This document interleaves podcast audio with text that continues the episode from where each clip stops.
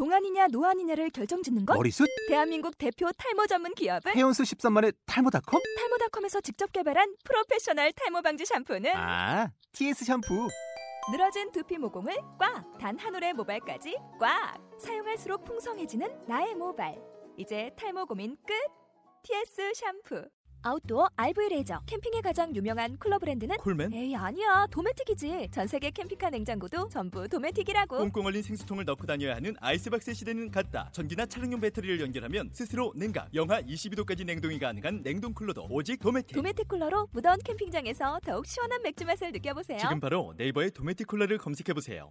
세상에 모든 똘끼 감사합니다. 네 반갑습니다. 10회차 녹음을 맞이했습니다. 이제 오늘은 또 강남에 있는 우리 그 그리는 돌 최현미님의 오피스에서 저희 방송을 녹음하게 되었습니다. 아, 오는데 너무 힘들었어요.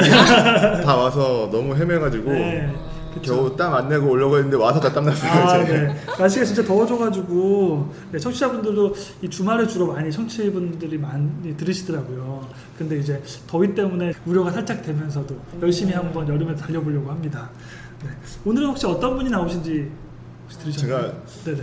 정말 궁금했어요. 네. 브랜드 브랜딩에 관련돼서 네. 이야기 들을 수 있다고 해서 네. 네. 어제 전날 밤부터 네. 밤잠 제대로 못 자면서 네. 기대하고 왔죠. 오늘 네. 어떤 분 나오시나요? 그 김남희 대표님이라고 제가 이분의 강의를 듣고 사실은 급 섭외를 드렸는데 굉장히 바쁜 일정에도 불구하고 승, 흔쾌히 승낙을 해주셔가지고 저희가 오늘 열심히 방송하려고 하는데 요즘 맞아요. 굉장히- 그 잠깐 바쁜 얘기 하셔가지고 네. 제가 또 한, 한마디 얘기를 네. 드리면 엄청 바쁘신 분이에요. 네. 진짜 모시기 네. 힘드신 분이라는 거를 제가 전화를 세 차례 시도했는데 다 바쁘셨어요. 그래가지고 어, 정말 짧은 대화만 했던 엄청 바쁘신 네. 네, 그런 게스트 분입니다. 저희 게스트분들 다 바쁘세요. 저희 세 명 빼놓고. 그런 것 같아요. 그런 것 같아요. 네, 맞습니다. 그 사실은 이분 되게 독특했던 게 제 개인적으로 제 아트 쪽에 관심을 많이 갖게 되거든요. 왜냐하면 요즘은 감성의 시대라고 포스트 모더니즘이든 뭐 여러 가지 이야기를 할수 있겠지만 어쨌든 사람들은 굉장히 지금 마케팅 시대, 브랜딩 시대라고 많이 얘기하는데 그래서 사람들의 감성을 접근하는 부분에 대해서 고민을 많이 할 수밖에 없는 것 같아요. 저도 사실 여러 가지 비즈니스를 고민하면서 그런데 이제 그런 부분들을 어떻게 보면 순수 미술을 공부하신 분이 어떤 과정을 통해서 사실은 이렇게 브랜딩을 하시는데 그 관점과 철학이 제가 볼 때는 굉장히 매력적인 요소가 많았어요. 그리고 그 오리지널이라고 하는 그런 정의도 굉장히 새롭게 내리신다, 그 흥미롭게 전 들을 수 있었고 그래서 그런 분을 모시고 사실은 이 branding이라든지 아니면 진로에 대해서 고민하는 청년들이 사실은 방송을 많이 듣고 있기 때문에 사실 이렇게 어 순수 미술 공부하셨는데 어떻게 이런 브랜딩 같은 일을 할 수 있지? 또 되게 쉽지 않은 이 상황 속에서 사실 회사를 만드시고 또 미술 하신 분이 회사를 만들기 참 운영하기 쉽지 않을 텐데 어떤 과정을 통해서 만들었고 그 과정 속에서의 아픔은 어떤 것인지 예, 진한 엑기스를 한번 뽑아보려고 합니다. 얼른 듣고 싶은데 빨리 모셔볼까요? 기다려 잠깐 나와 계신데 소개 부탁드리겠습니다. 안녕하세요. Original Wave의 김남희입니다. 네. Original Wave 먼저 좀 간단하게 소개해 주시면 좋을 것 같아요. 어떤 회사인지. 네. 저희 회사는 이제 음. creative director들이 위주가 된 회사고요. 네. 그 브랜드의 originality를 어떻게 만들어 음. 가는지 음. 그 사장님들도 보통은 자기 브랜드를 잘 뿌리시면서도 네. 본인 브랜드의 아이덴티티가 네. 뭔지 모르시는 경우가 되게 많이 있어요. 네. 그거를 저희가 다시 정리를 해드리고 정립을 해드리는 음. 그런 역할이라고 할 수가 네. 있죠. 뭐 아까 소개하면서 했지만 그 오리지널에 대한 정의가 상당히 좀 흥미롭게 들었어요. 그리고 제가 요즘 그래서 강의 때 가끔 써먹습니다. 김나희 대표님의 이야기를 듣고. 네, 간단하게 그 오리지널에 대한 정의나 생각하시는 부분에 대해서 얘기해 주시면 더 좋을 것 같습니다. 일단 오리지널이라고 하면 예전에는 되게 오리지널이라는 단어를 우리나라에서도 뭐 명품 브랜드 같은 걸. 쓸 때. 그게 오리지널이냐 가리지널이냐 뭐. 이런 식으로 얘기를 학생 때 많이 특히. 많이 하잖아요. 네네. 굉장히 친숙한 단어가 근데 사실은 오리지널이라는 단어는 굉장히 의미가 깊은 단어인데 네. 오리지널이라는 거는 정말 어떤 트렌드든 어떤 사조든 그런 것의 원류라고 할 수가 있거든요.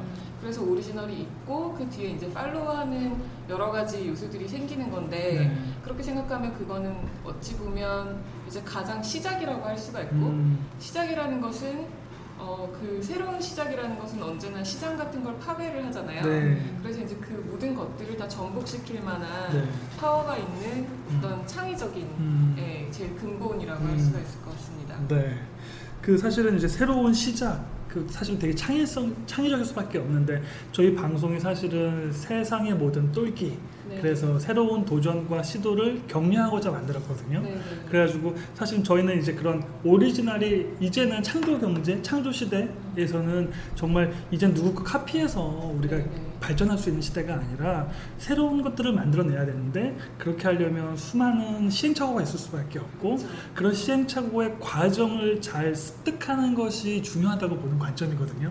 네, 네, 그런 관점에서는 저에게 정말 적합한 게스트분이 오신 것 같아서 네, 네. 사실은 이분도 얘기 들어보면 과거에 쇼핑했던 얘기부터 시작해서 굉장히 흥미로운 컨텐츠를 많이 갖고 계세요. 저희는 그런 얘기 되게 좋아하거든요. 아, 네. 네, 월 300씩 쇼핑할 수 있었던 이야기. 네 네 네. 아니 얼마나 많이 벌면 월 300씩 쇼핑할 수 Original Wave 하기 전에 그 얘기 먼저 갈까요? 그 쇼핑을 되게 좋아하셨다고 얘기 들었어요. 원래 음. 미대에 다니셨었고. 저는 사실 되게 어릴 때부터 음. 장래 희망이 그냥 음. 화가였어요. 네. 그냥 어릴 때부터 손재주가 좋다는 얘기를 많이 들었고 음. 그냥 여섯 살 때부터 쭉 그냥 그림 일기 같은 걸 보면 계속 모든 장래 희망이 화가였는데 음. 이제 사실 그때는 화가라는 직업이 어떤 직업인지 전 정확하게 모르고 있었던 것 같아요. 네. 그냥 그림을 잘 그리면 그걸 팔아서 이렇게 부귀 영화를 누리는 그런 직업인 줄 알고 있었는데 이제 나중에 미대에 들어오고 나서 알았죠. 그 제가 생각하던 영화에서 보던 막 그 수채화를 그리고 예쁜 여자들이 있는 그런 그거 아니라는 걸 알았고 그 다음에 이제 그 현대미술이라는 것이 어찌 보면 되게 인간의 본질에 다가가는 그런 전공이라는 걸 알게 됐고요. 사실 되게 재밌었어요. 되게 학교를 다니는 동안 그 커리큘럼이 너무너무 재밌었지만 이제 거기에서 여러 가지 고민도 되게 많았죠. 음. 근데 아까 그 쇼핑에 대한 얘기를 물어보셨는데 네. 그거에 대해서 잠깐 말씀을 드리면 이제 미대는 사실 일반 대학생들보다 알바가 굉장히 페이가 세거든요. 네. 그래서 그 아르바이트를 했을 때 거기에서 오는 이제 그런 그런 페이 그리고 네. 그때 이제 저희 부모님이 좀 넉넉하실 때라 음. 저에게 용돈을 많이 주셨고 거기다가 또 이제 재료비를 또 삥 네네. 아, 그런 용어 좋습니다. 네. 네, 어쨌든. 삥 네.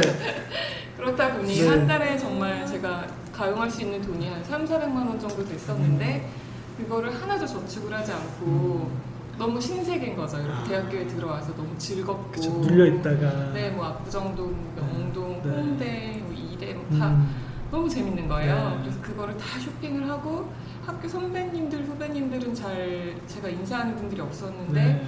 홍대 앞에 가면 모든 그 샵들 언니들이 막 이럴 정도로 네. 신상품 나오면 전화 오고 막 이럴 정도로 아, 네, 그 정도로 쇼핑을 좀 많이 신상품 나오면 전화 받을 정도면 야, 상당히 영향력이 있으셨네요. 네, 사실 쇼핑했던 경험이 또 지금 하고 있는 일과도 또 많이 도움이 되셨다고 들었어요. 네. 이게 연결이 됐나요? 사실은 이렇게 소위 말하는 우리가 뻘짓이라고 얘기도 하는데 되게 그런 저희는 사실 그 다양한 시도들이 되게 의미 있다고 보는 네, 건데 네, 네. 지금 하는 일과 그렇게 쇼핑했던 경험이 어떻게 또 도움이 될지 좀 궁금해할 수 있을 것 같아요. 결국에는 저희가 브랜딩을 할 때 그게 어떤 브랜드냐에 따라서 음. 좀 다르긴 하지만 그 사람들이 와서 직관적으로 탁 그 브랜드가 좋아야 되잖아요. 근데 이제 쇼핑을 다 여자분들은 아시겠지만 뭐 예를 들어 명동 같은데 굉장히 샵이 많다고 하면 거기를 쭉 지나가면서 내가 저 샵에 들어갈까 말까를 결정하는 시간은 사실 1, 2초도 안 네. 되는 것 같아요. 네. 순간 딱 보고 들어갈까? 네. 안 들어갈까? 이렇게 정하고 음. 들어가서도 굉장히 짧은 시간 동안 내가 좀 더 볼까? 음. 나갈까? 이걸 결정을 하거든요. 근데 그거를 결정하는 요소가 되게 여러 가지가 있겠죠. 네. 뭐 디스플레이도 있겠고, 네. 뭐 간판도 있겠고, 뭐 분위기도 있겠고, 음. 좀더 디테일하게는 음악이나 색깔, 온도나 이런 부분들이 자기 감성이랑 맞는지 네. 안 맞는지 다 판단을 하게 되거든요. 네. 그래서 그런 부분이 저는 어찌 보면 굉장히 많이 발달을 음, 의도한 건 아니지만. 했고 수없이 많은 샵들을 네, 들어다니면서 체득 체득한 거죠. 그냥 그렇죠. 몸에 익었죠. 네, 네, 네. 그렇죠. 굉장히 네. 중요한 사실은 공익 방송을 위해서 하면 꼭 그렇게 300만 원씩 써야지만 그러한 경험을 얻을 수 있다는 건 아니라는 사실을 네, 혹시 300만 원씩 쓰고 계신 분들이 자기도 꼭 이렇게 될 거라고 하는 생각을 하실까봐 제가 연락을 드렸고요. 그 다음에 또 그 말씀하셨던 것 중에서 이제 오리지널이라고 하는 얘기를 또 브랜딩 사실은 그 오리지널 그 근본적인 것을 설명하셨지만 네. 또그 제가 이제 들었던 설명 중에 하나는 사실 근본적인 오리지널이라는 용어 자체에 대한 또 해석이 아, 있으신 네. 그러니까 오리지널이라는 단어 자체를 사전에서 찾아보면 유의어에 creative라는 단어가 있어요. 네. 보통 creative랑 오리지널을 되게 구분해서 생각을 하시는데 네. 잘 생각해 보면 사실은 같은 단어인 거예요. 오리지널한 게 creative하고 네. creative한 게 오리지널하니까. 네. 그래서 사실 요즘 creative에 대한 얘기를 굉장히 많이 하는데 단순하게 creative가 뭐 뭐냐 이렇게 네. 정의를 내렸을 때 사실 좀 더 깊이 생각해 보면 이제 남들이 하지 않은 생각을 하는 거잖아요. 음. 예, 그런 부분인 것 같아요. 또 한편으로 그 creative라는 부분과 또 그 어떤 창조적인 존재가 네. 인간을 창조했을 때 본연의 모습도 아, 오리지널이라는 네네, 의미 속에 네네. 있다고 들었어요. 그러니까 전에 이제 저희가 사실 회사 이름이 첫 네. 번째로 먼저 지었던 이름이 오리지널 디자인이었는데 음. 그 오리지널 디자인이라는 뜻 자체가 그 전쟁 용어로는 음. 첫 번째 플랜이라는 뜻이에요. 음. 전쟁을 할 때 이제 전투를 할 때는 네. 첫 번째 음. 원한 음. 그 뜻이고 또 다른 뜻으로는 이제 신이 사람을 만들었을 때그 음. 사람에 대해서 가장 베스트로 만든 길이 있을 거 아니에요. 음. 이 사람은 이렇게 하면 제일 네. 행복하고 세상에 기여를 많이 하고 음. 이제 그렇게 그 사람을 각 사람에 대해서 이제 디자인을 한 게 오리지널 디자인이라는 음. 그 예, 용어가. 있더라고요. 음. 사실 계속 저희가 방송하다 보니까 다양한 시도들을 많이 얘기하는데 네. 결국은 결론적으로 귀납되는 것은 자기다움에 대한 이야기를 많이 하게 그렇죠. 되더라고요. 네네네. 그래서 사실 우리가 이제 이 방송을 듣고 있는 뭐 청년들이나 대학생들에게도 얘기하고 싶은 게 그 자기다움을 발견해서 네. 정말 자기 안에 있는 creative를 발견할 수 있게끔 동기부여를 하고 있는 게 사실 저희의 방송 취지여서 살짝 제가 유도했습니다. 네. 굉장히 자연스러웠어요. 몰랐어요, 저도. 네, 네. 그 우선 저희의 주제로 또 들어가서 그러면 어떻게 그런 미술 공부를 하다가 이렇게 브랜딩 관련된 일을 하시게 된 건데 어떤 과정으로 이런 일을 하게 됐는지를 좀 설명해 주시면. 저는 사실 음. 되게 저희 과나 이런 데를 졸업한 사람들보다 특별히 그림을 잘 그리는 사람도 아니고 그 사람들처럼 똘끼가 이렇게 특별하게 정신줄을 놓고 좋은 그림을 그릴 수 있는 사람도 아니었어요. 그런 부분이 어찌 보면 저한테는 굉장히 컴플렉스 같은 음. 부분이었거든요. 원래 이제 작가로 성공을 하려면 정신줄을 잘 놓고 이제 정말 더 자기한테 푹 깊이 빠져야 되는데 저는 그 부분은 좀 부족했거든요. 그랬는데 이제 제가 남들보다 잘한 거 한 가지는 좀 저를 불러주는 데가 없으면 음. 저는 제가 판을 짜는 거를 좀 좋아하는 것 같아요. 음. 그래서 맨 처음에 이제 미대를 졸업을 하고 보니까 저는 사실 뭐 어딘가에서 뽑히지도 않았고 음. 그때만 해도 젊은 작가를 아무도 찾지 않았기 때문에 그런 여러 가지 저희가 이렇게 활동할 수 있는 무대 자체가 없었어요. 아. 그래서 저희가 만들었던 게 스튜디오 유닛이라는 아티스트 커뮤니티를 만들었었고요. 네. 그 커뮤니티는 그냥 작가들끼리 교류하고 정보를 교환하고 이제 그런 거였는데 이제 네. 그거를 하다 보니까 음. 저처럼 이제 그림을 혼자 방에서 처박혀가지고 음. 그리는 음. 이제 본인은 직업이 작가지만 남들이 보기엔 백수인 거죠. 그런 야, 리얼한 표현 너무 좋습니다. 예, 너무나도 많은 거예요. 네. 그래서 그 친구들이 되게 호응이 많았고 음. 갑자기 회원 수가 확 늘어났어요. 그때 당시에는 이제 음. 싸이월드라는 아. 클럽을 기반으로 네. 만들었었는데 그래서 거기서 이제 자기 작품을 음. 올리고 정보를 교환하고 막 이런 걸 하다가 음. 아, 우리가 이렇게만 하지 말고 이제 우리가 작품을 뭐 팔던지 해서 음. 전시를 할 수 있는 여건을 음. 만들자, 판을 음. 짜자 이렇게 해가지고 음. 첫 번째로 저희가 그림을 판매를 하는 옥션 네. 파티를 했었고 네. 이제 그거를 통해서 이제 그림을 팔아야 되니까 제 주변에 아는 모든 인맥을 다 동원을 해서 네. 좀 살만한 분들을 다 모았죠. 음. 그렇게 해서 첫 번째 파티가 되게 성황리에 끝났고 그 파티를 나중에 저희가 약 한 4, 5년 동안 7회까지 진행을 했어요. 오. 그래서 그게 굉장히 이제 좀 유명해졌고 네. 나중에 회원 수도 이제 수천 명이 음. 이르게 됐죠. 네. 그래서 어찌 보면 지금 제가 이런 사업을 하고 하는데 그게 굉장한 초석이 된 것 같아요. 음. 왜냐하면 저는 말씀하신 것처럼 순수미술을 전공을 했기 때문에 그 사회에 대한 어떻게 돌아가는지 경제 음. 상황 이런 거에 대해서 전혀 몰랐는데 네. 이제 그때 제가 의도한 건 아니었지만 그렇게 판을 짜고 만들면서 거기서 여러 사람들을 계속 만나게 되고 음. 또 제가 대표다 보니까 그분들이랑 얘기할 시간이 되게 아. 많았고 그러다 보니까 이제 멘토링을 해주실 수 있는 분들을 굉장히 많이 만났죠. 음. 그래서 이제 뭐 제가 스스로 제 자신이 어떤 사람인지 발견한 것도 있었지만 네. 그때 그 사람들이 저한테 아, 너는 작가가 아니라 사업해야 될 것 같아 음. 이런 아. 남들이 가끔은 저를 봐주는 게 네. 더 정확할 때가 네. 있으니까요. 그래서 저는 그때 제가 그 일을 사실 5년 동안 5만 원도 안 받고 계속 일을 다 어. 했지만 음. 그게 굉장히 어떨 때는 지치고 막 힘들었지만 결과적으로 생각해 보면 이제 뭐 거의 공부를 하, 돈 내고 공부를 한 것보다 네. 훨씬 가치 있었던 네. 시간인 것 같아요. 그렇죠. 사실은 뭐 저희 세모들도 돈 한 푼 못 받고 저희가 돈을 그렇죠. 내면서 네, 하고 네, 있는데. 네 근데 말씀하신 것처럼 네. 이 과정을 통해서 저희는 충분히 많은 것들을 이미 배우고 있다고 느끼고 네, 네. 이 과정의 배움을 같이 공유한다는 게 참 의미가 있는 것 같아요. 그렇죠. 또 여기서 의미 있는 건좀 하신 것들이 집단지성을 활용하는 거였고 네. IT 기반으로 어쨌든 네. 움직이실 수밖에 움직이는 건데 사실 뭔가 도전한다고 했을 때는 네. 그 집단지성을 활용하고 뭔가 그 IT 기반에서 뭔가 그 플랫폼을 짜보는 노력들이 굉장히 사실은 유의미한 노력인 것 같고 시도를 한다 그러면 가능하면 그런 시도들을 하기를 저희도 격려하고 네. 좀 그런 어떤 저희들을 이렇게 어떻게 보면 모델처럼 이렇게 앞서가려고 노력하는 사람 네, 중에 네. 하나인 것. 같아요. 네. 그러면 그렇게 하시다가 그런 권유를 받고 자연스럽게 그러면 뭔가 이렇게 좀 프로젝트에 조인하게 되신 건가요? 그러니까? 그런 얘기를 음. 계속 많이 듣고 음. 너 되게 기획을 잘해 이런 네. 얘기를 많이 들으면서 저도 정체성에 굉장히 혼란이 있었죠. 네. 되게 20 수십 년 동안 저는 화가를 하고 싶었는데 남들이 저한테 기획자라고 네. 하니까 그 부분이 굉장히 스트레스를 받았고 그리고 맞아요. 더군다나 이제 작가가 기획을 한다고 하면 사실 이제 기서, 기성의 저를 써줘야 되는 미술 네. 기획자들이 저를 좋게 안 보거든요. 네. 왜냐면 순수하지 않다, 음. 이 의도가 있다 이런 식으로 음. 생각을 하기 때문에 이제 그런 부분에서도 좀 상처를 많이 받았었고요. 그러다가 이제 저희 파티에 참석을 해주신 분 중에 음. 한 분이 저의 첫 번째 클라이언트가 되셨어요. 음. 저 같은 경우에는 사실 제가 그래서 그래 내가 어쩌면 음. 비즈니스 같은 걸 잘할 수 있는 사람일지도 모르겠다 생각은 했지만 이제 어떤 일부터 시작해야 될지 잘 몰랐거든요. 네. 그랬는데 저희 클라이언트 중에 한 분이 알로라는 안경 브랜드의 네. 사장님이셨는데 네. 그분이 저한테 이제 자기 신촌 매장의 구석에 한 1.5평 되는 굉장히 작은 네. 공간에 전시를 작가들 전시를 돌려줄 수가 있느냐 음. 본인은 굉장히 artistic한 브랜드를 음. 만들고 싶은데 이제 그렇게 해서 아티스틱한 브랜드를 만들고 싶다 이렇게 음. 얘기를 하셨죠. 네. 그래서 뭐 그때는 제가 그 전에 300만 원씩 막 쇼핑하고 그랬지만 음. 작가 활동을 하다 보니 굉장히 주머니가 네. 그렇죠. 그래서 되게 돈 100만 원이 너무 네. 아쉬울 네. 때였어요. 그래서 알겠습니다 하고서 네. 이제 그 아르바이트를 시작하게 되면서 이 일을 하게 됐죠. 아, 그렇구나. 또 여기서 또 재밌는 것 중에 하나가 뭐냐면 화가로서의 정체성을 갖고 계셨는데 네. 어떻게 보면 사업가로서 한 번에 변한다는 게참 그렇죠. 쉽지도 않고 어떻게 보면 자기의 정체성의 근본을 흔들릴 수 있는 부분이어서 굉장히 내적인 갈등이 있을 수밖에 없는 게 당연한 것 같기도 해요. 네, 네. 네.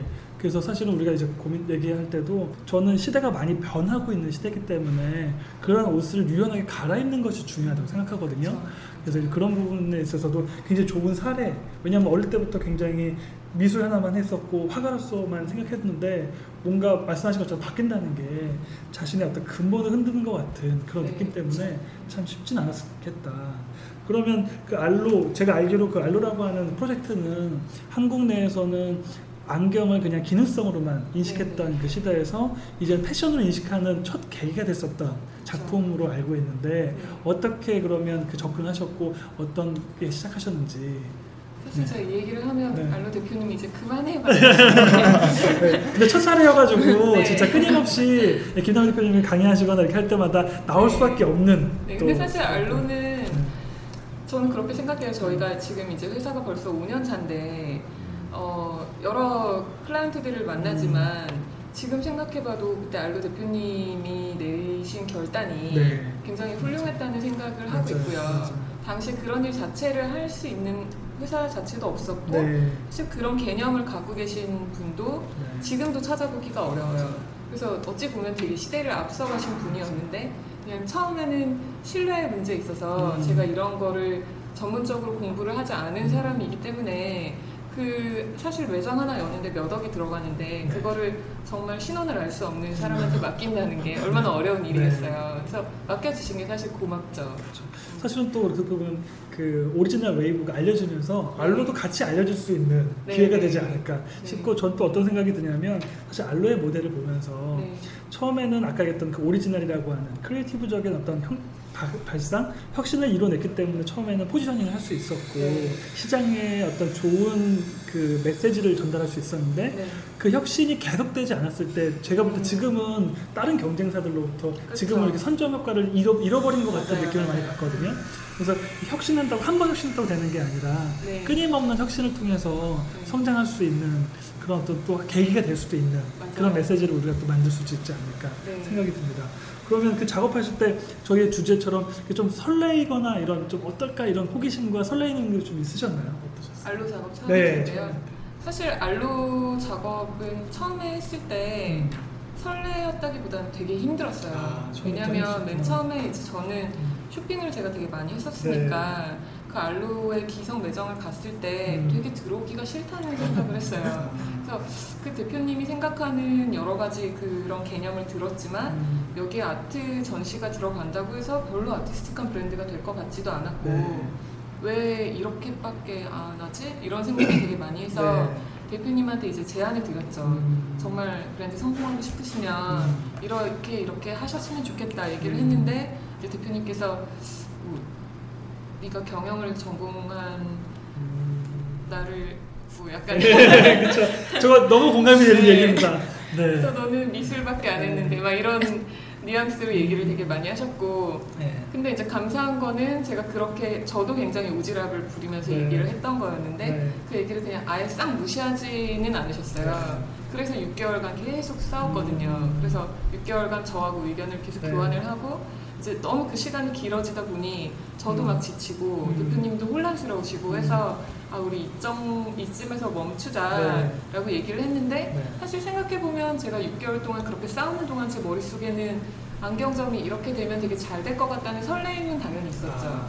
그래서 이렇게 되면 이 브랜드가 분명히 성공할 것 같다는 음. 확신이 되게 있었고, 음. 예, 그래서 그 부분을 계속 어필을 했던 음. 거였는데 이제 그분이 그걸 받아들이시기에는 음. 좀 시간이 필요했던 것 그렇죠. 같아요. 사실 또 중요한 게 어떤 일을 시작할 때 네.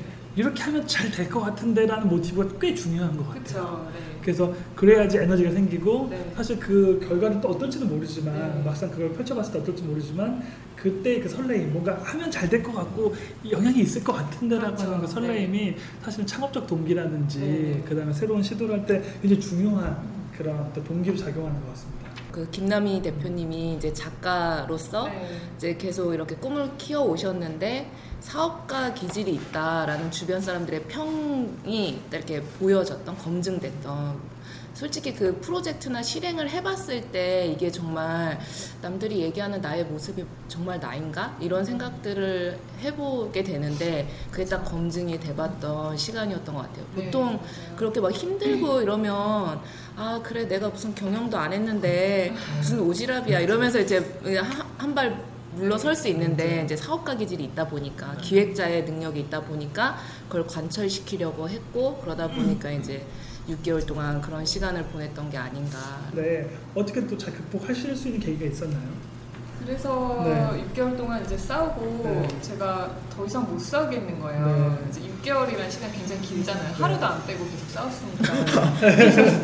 그래서 아 정말 이제 저는 못하겠고 제 본업으로 돌아가겠습니다 얘기를 하고 제가 이제 그때 전시도 중요한 전시가 있었고 해서 대표님한테 이제 저랑 대표님은 여기까지 하고 저는 좀 쉬러 여행을 가겠습니다 해서 런던으로 여행을 이제 잡았었어요.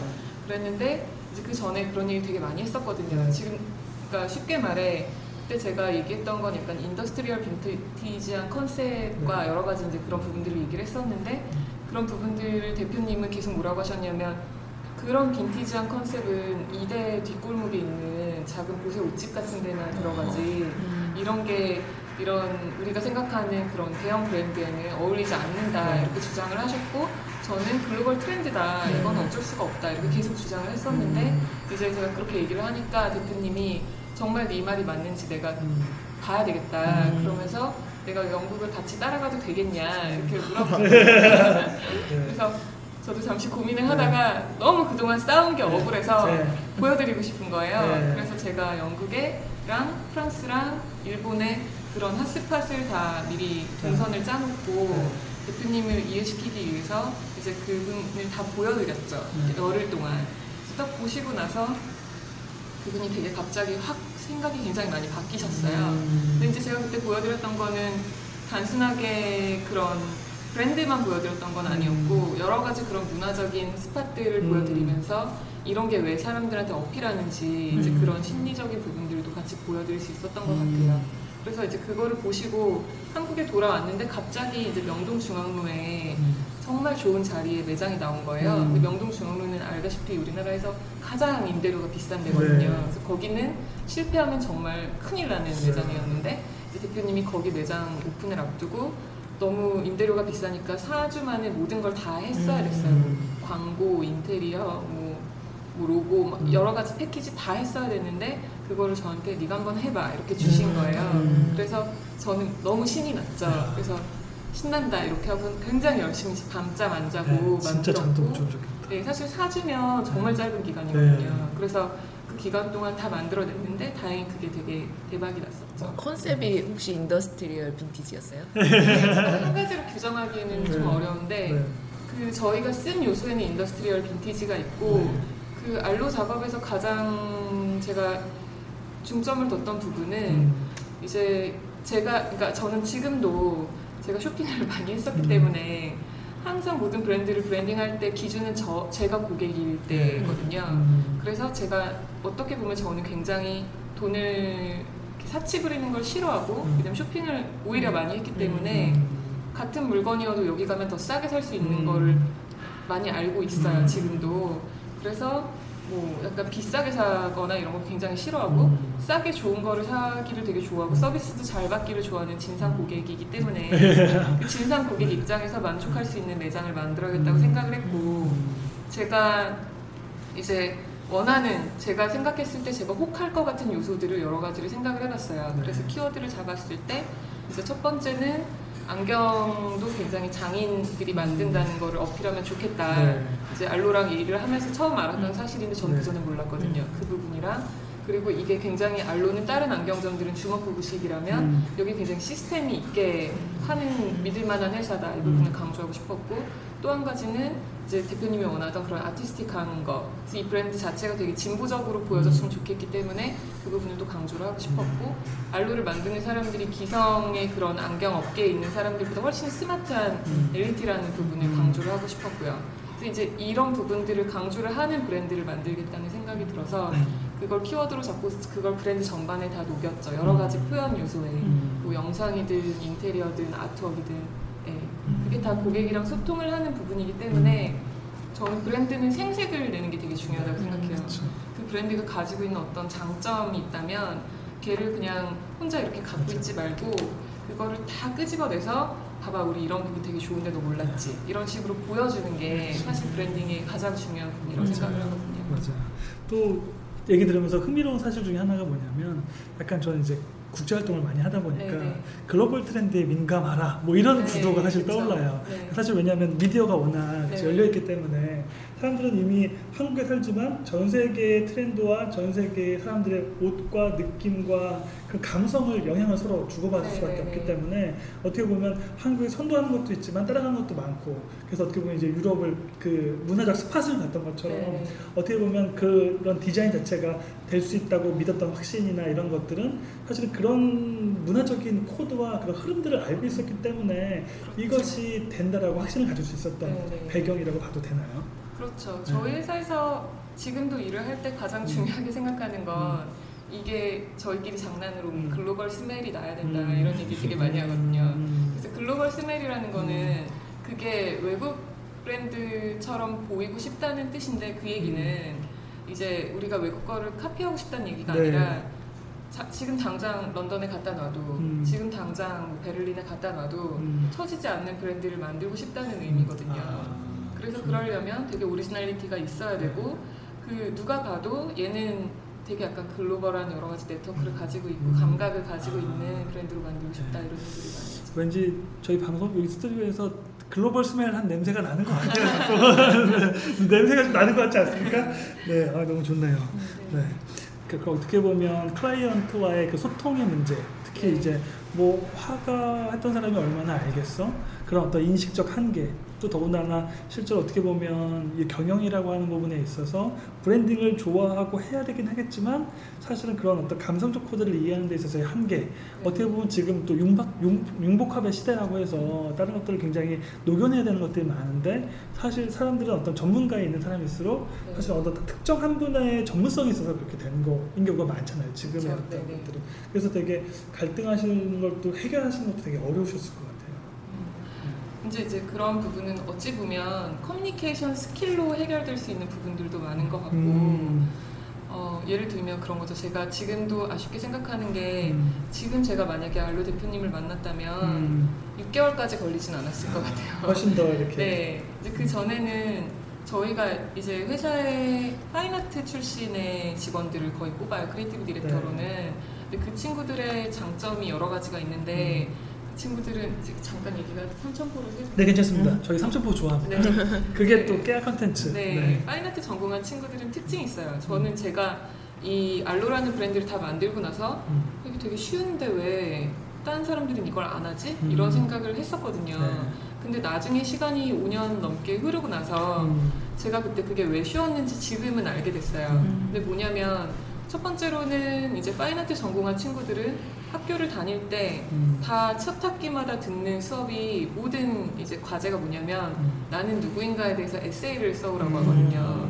그럼 이제 자기가 누구인지 정말 질문을 받으면 받을수록 점점 어려워지는 음. 질문이에요. 음. 그래서 나는 무엇인가에서 시작해서 나는 뭐 나는 정말 어떤 사람인지 그리고 음. 나의 존재 자체 막 이런 거 나의 인간의 본질 막 이런 것까지 음. 굉장히 깊숙하게 들어가게 되거든요.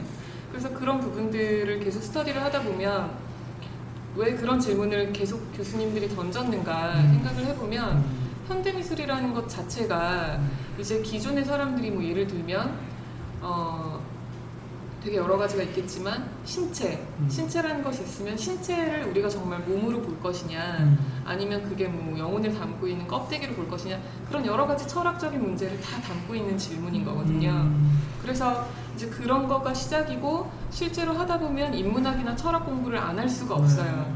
그래서 결국에는 저, 저는 미대를 다니면서 4년 동안 한 번도 이렇게 그림을 그리는 스킬에 대해서 배운 적은 없어요. 음. 그냥 어떤 주제를 주어지면 음. 그 주제에 대해서 각자 어떻게 해석을 하는지 그런 공부를 하고 또 그거를 하려면 그 근본에 대해서 계속 고민을 해야 되고 음. 또 그걸 표현하는 방법이 되게 각자 다르다는 네. 거를 공부를 계속 하게 되죠. 음. 그렇게 하고 이제 각자 표현해 온 거에 대해서 진부해 음. 내지는 어, 너무 새로워 음. 그리고 이런 부분은 너무 식상해 음. 이런 거에 대해서 계속 서로 크리틱을 하게 되거든요. 그렇다 보니 이제 굉장히 새로운 거에 민감해지고 음. 그런 인간의 어찌 보면 아직 이렇게 탁 나오지 않은 미래에 대한 갈망 음. 이런 부분에 굉장히 예민한 촉을 음. 가지게 되는 것 같아요. 음. 그런데다가 플러스 굉장히 고집이 세잖아요, 음. 기본적으로. 네. 미술 전공한 친구들은. 그쵸. 네. 그래서 그런 부분들이 전반적으로 creative director 하기에 굉장히 적합한 것 같아요. 네. 적합하고 그리고 또 미술을 좋아하는 친구들은 음악도 대체로 좋아하고 음. 뭐 옷도 좋아하고 음. 음. 식도 좋아하고 전반적으로 다 좋아하거든요. 음. 근데 그거를 자기 너보고 만들어 이러면은 음. 사실 디자인과 전공한 친구들보다 디테일은 훨씬 떨어지죠. 음. 근데 자기가 전반적으로 보고 그렇다 아니다는 확실하게 알 수 있는 음. 거예요. 음. 그래서 그런 친구들을 조금 다듬어서 음. 이렇게 creative director로 쓰는 게 음. 너무 좋구나 음. 이거를 저도 이제 회사를 운영하면서 네. 알았죠.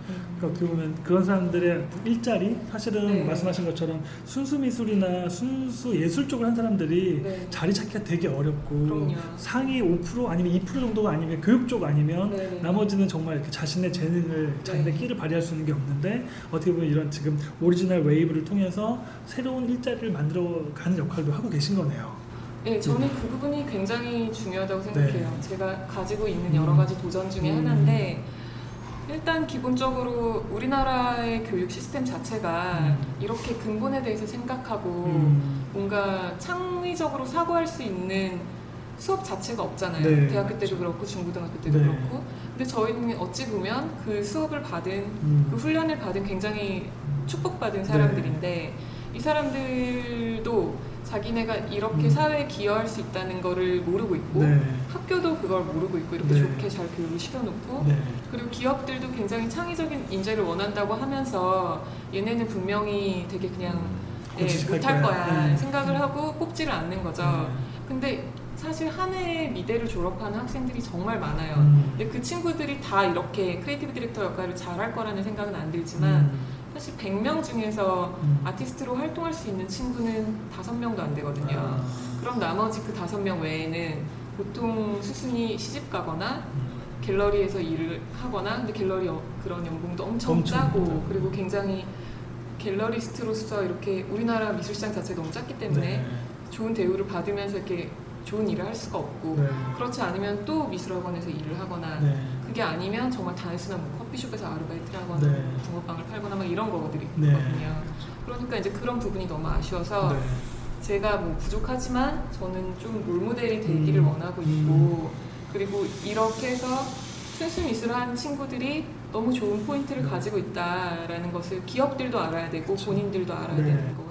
정말 의미 있고 네. 정말 저희도 잘 됐으면 하는 마음이 설명 들으면 들을수록 굉장히 생겨납니다. 네. 근데 또 하나 의미 있는 얘기 중에 하나가 말씀하셨던 교육에 대한 이야기를 많이 네. 해주셨는데 이런 근본적으로 자기의 정체성을 발견하는 끊임없는 질문과 끊임없는 자아 성찰에 대한 시간을 갖는 것이 너무나 필요하다라고 굉장히 동의하는 사람 중에 하나입니다. 네. 보통 미대를 간다는 거는 아티스트를 꿈에 두고 네. 진학하는 경우가 많잖아요. 근데 약간 CD가 된다는 네. 거는 약간은 새길로 빠진다고 볼 수도 있는데 네. 그런 게 요즘에 뭐 학생들도 많이 인지를 하고 있어서 자연스럽게 가는 건지 아니면 딱히 대표님이 이제 어필하는 포인트가 있는 건지 학생들한테 그것보다도 저 제가 미대 들어왔을 때 저희 과가 100명이었거든요. 음. 100명 정도 됐는데 교수님이 1학년 때 수업에 들어오셔가지고 이 중에서 화가가 될 사람 이렇게 손을 들으라고 했어요. 애들이 다 손을 들었어요. 네. 저도 들고. 근데 대표님께 아니 그 네, 교수님께서 교수님께서 너네 이렇게 해도 이 중에서 10명 나오면 내 손에 장을 지진다 이렇게 얘기를 하셨어요. 어, 저희가 그 얘기를 듣고 다 분노를 했죠. 어. 지금 무슨 소리 하는 거야 막 이러면서 분노를 했는데 실제로 작가를 한다는 거는 어, 정말 쉬운 일이 아니에요. 정말 저도 지금 이 일을 하고 있지만 제가 작가를 하- 했던 그 시간에 비하면 제가 사업을 하면서 힘들었던 거는 사실 정말 세 발의 핀것 같아요. 네. 그래서 이거를 다들 도전을 하는 마음으로 들어오지만 네. 사실은 이제 그거에서 끝까지 남는 거가 되게 어려운 일이기도 음. 하고 그리고 사실 작가도 특정한 성향이 필요해요. 음. 성향이 필요한데 그게 자기 적성하고 맞는지를 저는 몰랐던 거죠. 네. 그러니까 쉽게 말해 작가는 자뻑이 되게 있어야 되고요. 그리고 이제 결국에 미술 작가라는 거는 혼자 룸에 갇혀가지고 계속 자기하고 싸워야 되는데 저처럼 약간 외향적이거나 음. 사람들이랑 커뮤니케이션 하면서 에너지를 얻는 사람한테 적합하지 않은 직업인 음. 거죠. 그리고 저는 제가 한 결과물에 대해서 계속 반성하는 스타일인데 음. 이제 그렇게 하면 작가기는 어렵죠. 음. 네, 그런 여러 가지 성향을 자기도 알아야 되니까. 음. 근데 그게 안 해보면 모르잖아요. 그러면 그게 아무리 꿈이어도 네. 1학년 때부터 4학년 때까지 쭉 해보고 또 20대를 다 보내도 음. 자기가 이제 작가가 정말 성향에 맞느냐 안 맞느냐는 음. 예, 그때 결정이 나는 것 같아요. 굉장히 또 흥미로운 이야기가 되게 많이 나왔습니다. 사실은 진로에 대한 고민을 하는 사람들이 꼭 미술학부가 아니어도 네, 네. 방송을 들으면서 자신의 그 오리지널리티에 대해서 네. 굉장히 고민하면서 좀 더 이렇게 어떤 과정과 어떤 전공을 했는지 음. 말씀하신 것처럼 사실은 그뭐 외향적이다 아니다부터 시작해서 자기의 성향에 맞는 그런 정말 자기의 피트된 옷이 있을 텐데 네, 네. 그 옷을 잘 못 찾아서 굉장히 방황하는 네. 그런 청년들에게 굉장히 좋은 메시지가 될 것 같습니다. 그거 말고 작업을 되게 많이 하셨어요. 그 중에 이제 약간 처음에 알로라고 한 작업이 첫 시작 작업이었고 수많은 시행착오였다면 네. 그 다음 여러 가지 작업했던 것 중에 제가 흥미롭게 들었던 내용 중에 하나가 토즈 쪽 작업이었는데 네. 토즈 쪽 작업은 어떻게 또 그 디자인을 시작하셨는지 고민이라든지 투즈 같은 경우에는 10년이 된 기업이에요. 음. 10년이 됐고 우리나라의 모임센터라는 걸 처음으로 네. 시작을 한 기업인데 네. 거기 대표님이 굉장히 인상적이신 거는 음. 공간이라는 키워드를 잡고 네. 공간으로 되게 여러 가지 사업을 벌이시는 네. 분인데 사실 이제 모임센터 토즈는 따라한 회사들도 굉장히 많고 맞아요. 서울 안에 생겨날 수 있는 개수가 맞- 정해져 있어요. 맞아요. 근데 이제 어찌 보면 포화인 시장이죠. 네. 그래서 이제 토즈 대표님께서 굉장히 오랫동안 고민을 하시다가 네. 이제 그 브랜드 자체, 브랜드 음. 자체도 저희하고 다시 리뉴얼을 한 부분도 있고 음. 또 토즈의 되게 좋은 장점인데 이렇게 사실 토즈는 제가 봤을 때 토양 아래 뿌리가 되게 깊은 나무인데 네. 겉으로 드러나는 나무가 너무 작았어요. 네. 그래서 그 장점을 되게 끌어내주고 싶었고 음. 그래서 뭐 로고나 이런 것도 저희가 다 바꿨고요. 음. 근데 이제 그거를 떠나서 되게 흥미로웠던 거는 그 대표님이 독서실 시장을 계속 주목하고 계셨던 거였어요. 음. 왜냐하면 독서실이 한 30년 이상 음. 굉장히 같은 형태로 계속 그냥 네. 운영이 되었던 건데 네. 너무 노후되고 낙후되고 막 이랬는데도 음. 그거에 대해서 바꿀 생각을 안 했던 거예요. 음. 그러니까 저로서는 사실 너무 좋은 클라이언트를 만난 거죠. 네. 그래서 그런 생각을 기본적으로 갖고 계셨기 때문에 저도 이제 그 프로젝트를 하신다고 했을 때 아, 너무 재밌겠다 음. 생각을 했고 이제 그 시작을 하게 됐죠. 음, 너무 좋네요. 그러면 그 독서실에 대한 시장을 바라보면서 했던 근데 그 디자인이 사실은 그 Original Wave가 접근한 다음에 많이 바뀐 걸로 알고 있어요. 네네. 특별히 제가 흥미롭게 들었던 거는 공부하는 유형이 네. 사람들마다 다양한 것처럼 다양할 수 있는데 그 중에 이제 유형화를 이제 일곱 가지로 유형화를 하셨더라고요. 네네. 어떻게 그런 아이템을 생각하게 됐는지. 네. 아까 말씀드린 것처럼 저희는 항상 모든 브랜드를 할때 내가 그 브랜드의 유저일 때 좋아할까? 음. 이게 가장 기본적인 음. 생각이거든요. 음, 근데 생각해보니까 저도 독서실을 다니면서 잤던 기억이 더 많지 공부를 네. 열심히 했던 기억은 사실 별로 없었어요. 네, 그래서. 독서실을 갔던 건 사실 친구들이랑 놀고 싶어서 엄마한테 얘기를 하고 갔지. 네. 그래서 왜 나는 독서실에서 공부를 잘 못했는가? 음. 왜 나는 대학교 때 지하철에서도 공부가 잘 됐는가? 음. 이런 부분에 대해서 생각을 해보기 시작했고 네. 저희 내부 이제 creative director들하고도 얘기를 하면서 음. 너는 어땠니? 이렇게 얘기를 하니까 다들 다르더라고요. 음. 그래서 이제 그런 부분에 저희가 약간 focusing을 하고 관련된 논문들을 찾기 시작했어요. 음. 논문들을 찾아보니 실제로 공부하는 거에 일곱 가지 스타일의 그런 learning style이 있는, 네. 있다는 걸 밝힌 논문이 있더라고요, 음. 미국에. 그래서 그걸 보고 아 너무 흥미롭다. 네. 그래서 그거에 대해서 이제 토즈 측에다가 말씀을 드렸고 네. 아 이거를 우리가 적용을 해서 음. 이제 일단 학생 첫 번째는 그 여러 가지 학생들 타입이 와서 더 공부를 잘할 수 있는 독서실을 만들고 싶다. 두 네. 번째는 그 학생들이 단순히 여기서 공부만 하는 게 아니라 오감이 만족하는 공간을 만들자. 네. 이렇게 두 가지를 키워드로 잡고 저희가 진행을 했는데 음. 되게 흔쾌히 잘 네. 수락을 해주셔가지고 음. 저희도 재밌게 작업을 했죠. 음, 너무 좋네요. 어, 그럼 지금 적용돼 있나요? 지금 네? 네, 어. 그렇게 해서 브랜드가 다 바뀌어 있어요. 캐치하지 못하시고 아 우리 그때 토즈 한번 갔잖아요. 우리가 맞아요. 지난주에. 독서실 체인이어가지고 그거는 지금 네, 몇십 개가 생겨났고 네. 얘기 듣다 보면 흥미로운 건 단순히 branding만 디자인하는 게 아니라 네. 그 branding을 중심으로 해서 그 기반 자체가 바뀌는 걸 들을 수 있어요. 네. 알로도 마찬가지고 그 다음에 또 토즈도 마찬가지고 그러니까 어떻게 보면 브랜딩 자체는 보여주는 마케팅만 생각하는 것이 아니라 그 본질적인 것을 사실 branding화 돼야지 네. 전반적으로 사실은 소비자들에게 미치는 영향을 그렇죠. 고려할 수밖에 없기 때문에 그런 것들도 되게 의미 있는 것 같고요. 사실 이제 저희 이제 거의 마지막 마무리 단계로 가면 이렇게 사실 힘든 것도 많았고 여전히 지금도 회사를 운영한다는 게 굉장히 쉽지 않기 때문에 직원들 이렇게 또 챙기려면 네. 또 외부에 영업도 뛰셔야 되고 또 생각도 많이 해야 되고 되게 쉽지 않은데 어떤 그 어떤 걸 열고 싶으셔서 어떤 개인의 개인사 쪽에서나 아니면 사회적으로 아까 말씀하셨던 여러 가지 또 이야기가 있는데 어떤 걸 열고 싶어서 이런 도전과 이런 아픔들을 자초하시는지 설명을 좀 듣고 싶습니다. 저의 인생의 모토는 사실 될 대로 되라거든요. 음, 좋네요. 제가- 될 대로 되라. 네. 키워드. 네. 제가 뭔가 계획을 잡는다고 네. 해서 그게 마음대로 되지는 않는 것 네. 같아요. 애초에 제가 작가를 하고 싶었지만 저는 작가를 못했고 네. 이쪽도 일을 제가 뭐 너무 막 이쪽에 큰 비전을 두고 했던 건 아닌데 하다 보니 그 안에서 좋은 네. 가치를 찾게 된 것 같아요. 네. 근데 지금 이쪽, 이쪽 시장으로 들어와서 느끼는 부분은 어, 여러 가지가 있는데 첫 번째는 저희가 하는 일이 굉장히 가치 있다고 느끼는 부분은 우리나라가 어, 너무나 물건을 잘 만들잖아요. 네. 잘 만드는데 그 회사들이 각 브랜드들이 음. 국가적인 경쟁력을 가지고 갔으면 좋겠는데 음, 우리나라 브랜드들은 사실 제품 quality에 대해서 음. 브랜드 originality가 너무 없다는 네. 생각이 많이 들어요. 네.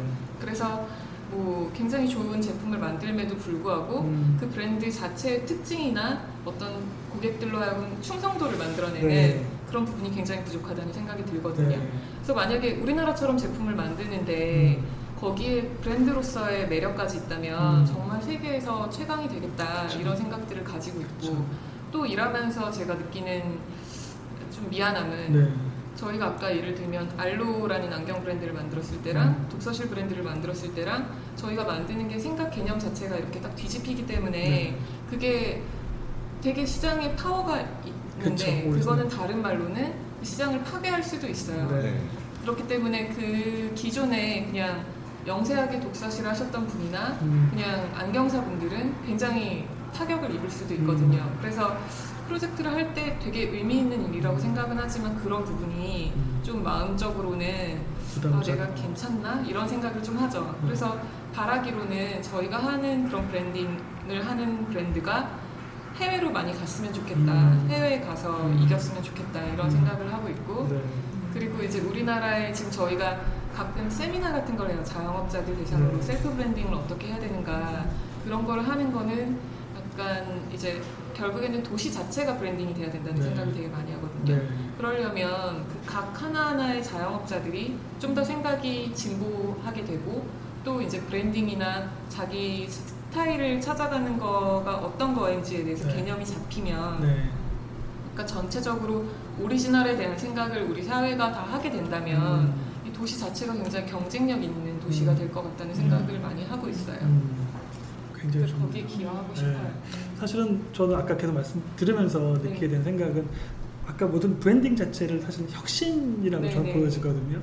근데 사실은 기존에 말씀하셨던 시장을 어떻게 보면 굉장히 파괴하는 네. 네. 그게 기존의 한국 사회에서 악행되고 있는 자본에 의한 네. 파괴가 아니라 혁신에 의한 파괴이기 때문에 네. 저는 오히려 더 그 시장을 성장시킬 수 있다고 보는 입장이에요. 왜냐하면 어차피 그렇게 독서실을 많이 운영한다고 해도 결국 그거는 가라앉는 시장이거든요. 그쵸. 소비자들도 점점 멀어지고 네. 그러면 소비자들의 필요를 채우지 못하면서 결국 가라앉는 배 속에서 네. 새로운 돌파구를 만들어주는 역할은 어떻게 보면 시장의 파괴가 아니라 창조적 혁신 이라는 키워드이기 때문에 말씀하신 것처럼 전반적으로 한국 산업을 굉장히 발전시키는 그 말씀하신 교육 자체가 워낙 폐쇄적이다 보니까 네, 네. 그 자체로 인한 제품을 만들고 효율성을 이제는 좀 따라갈 수 있게 됐지만 그것을 이루고 있는 문화적 가치에 대해서는 아직 모르기 때문에 사실 말씀하신 소비자들에게 접근하는 그 매력적인 브랜드가 아직 못 만들어지고 있는 건 아닌가 네. 생각이 듭니다.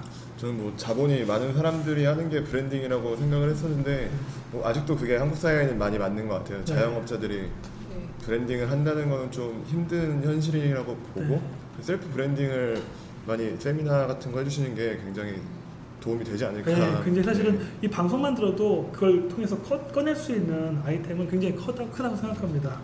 네, 벌써 이렇게 세 가지 테마로 확 달려왔는데 어떻게 처음이셨죠 팟캐스트 녹음은 네, 네. 어, 어떠셨어요 느낌은? 사실 저희는 이제 모든 출연자들 지금까지 모든 출연자분들이 팟캐스트 최초 녹음자분들이십니다. 아, 네. 뭐 이름 있으신 분도 있고 없으신 분도 있지만 모든 분들이 다 어떠셨어요 팟캐스트 막상 되게 해보시니까? 재밌는 것 같아요. 네. 보통은 이제 강의 같은 걸 하면 네. 그거는 거기 오신 분들만 네. 듣는 건데 네. 자료로 남는다는 게 되게 의미가 있고 그쵸, 맞아요. 재밌는 것 같아요. 네. 감사하고 출연해 감사하고 오늘은 사실 마지막 멘트 제가 바꿔봤어요.